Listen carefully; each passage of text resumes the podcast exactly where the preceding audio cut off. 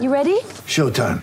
On May 3rd, summer starts with The Fall Guy. Let's do it later. Let's drink a spicy margarita. Make some bad decisions. Yes.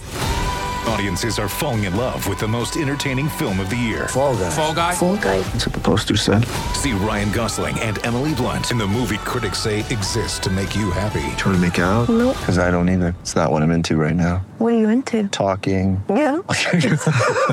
The Fall Guy. Only in theaters May 3rd. Rated PG-13. Get ready for the greatest roast of all time the Roast of Tom Brady, a Netflix live event happening May 5th. Hosted by Kevin Hart, the seven time world champion gets his cleats held to the fire by famous friends and frenemies on an unforgettable night where everything is fair game. Tune in on May 5th at 5 p.m. Pacific time for the Roast of Tom Brady, live only on Netflix. It's time for Brent, Brent, Brent. Today's rant's brought to you by Roy's Umbrella. Need a home loan? Looking to do a refi? Just go to roysumbrella.com. Be sure and check out my video rant over on YouTube. The channel is If You Don't Like That with Grant Napier. I don't know if you heard Michael Lombardi on the Pat McAfee show two days ago on Sirius XM Radio.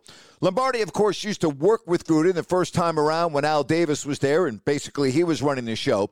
And Lombardi said that Gruden is impossible to work with, and he was talking about all of the free agent signings that have not worked out since Jon Gruden's return. He said that Mike Mayock actually works for Jon Gruden. Now, here's the problem that I see, and I saw it from day one.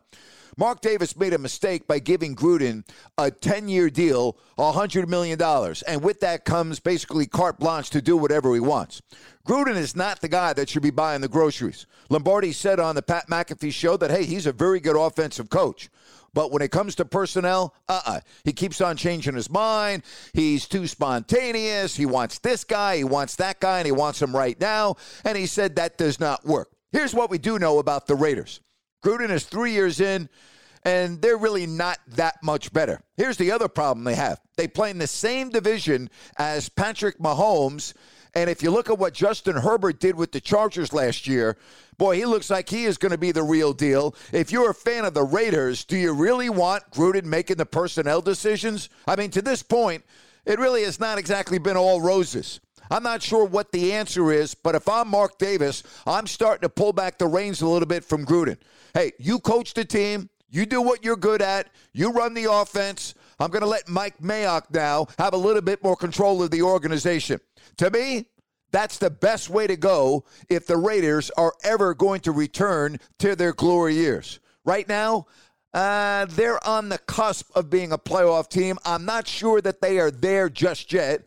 You know, Mayock comes out the other day and, you know, endorsed his car. I, I, don't know why he couldn't have done that after the season. Did he wait until he realized that Wilson wasn't coming there or Deshaun Watson? I mean, I didn't quite understand that. I'm not so sure that the Raiders right now are all in harmony with one another. But if Jon Gruden continues to make all the personnel decisions, I think the Raiders got some real problems. I don't see them getting good anytime soon. What do you think? Hit me up on my Twitter account at Grant Napier Show. Let me know. And again, don't forget about my YouTube rants if you don't like that with Grant Napier. Always great having you right here listening to my rants. If you don't like that with Grant Napier.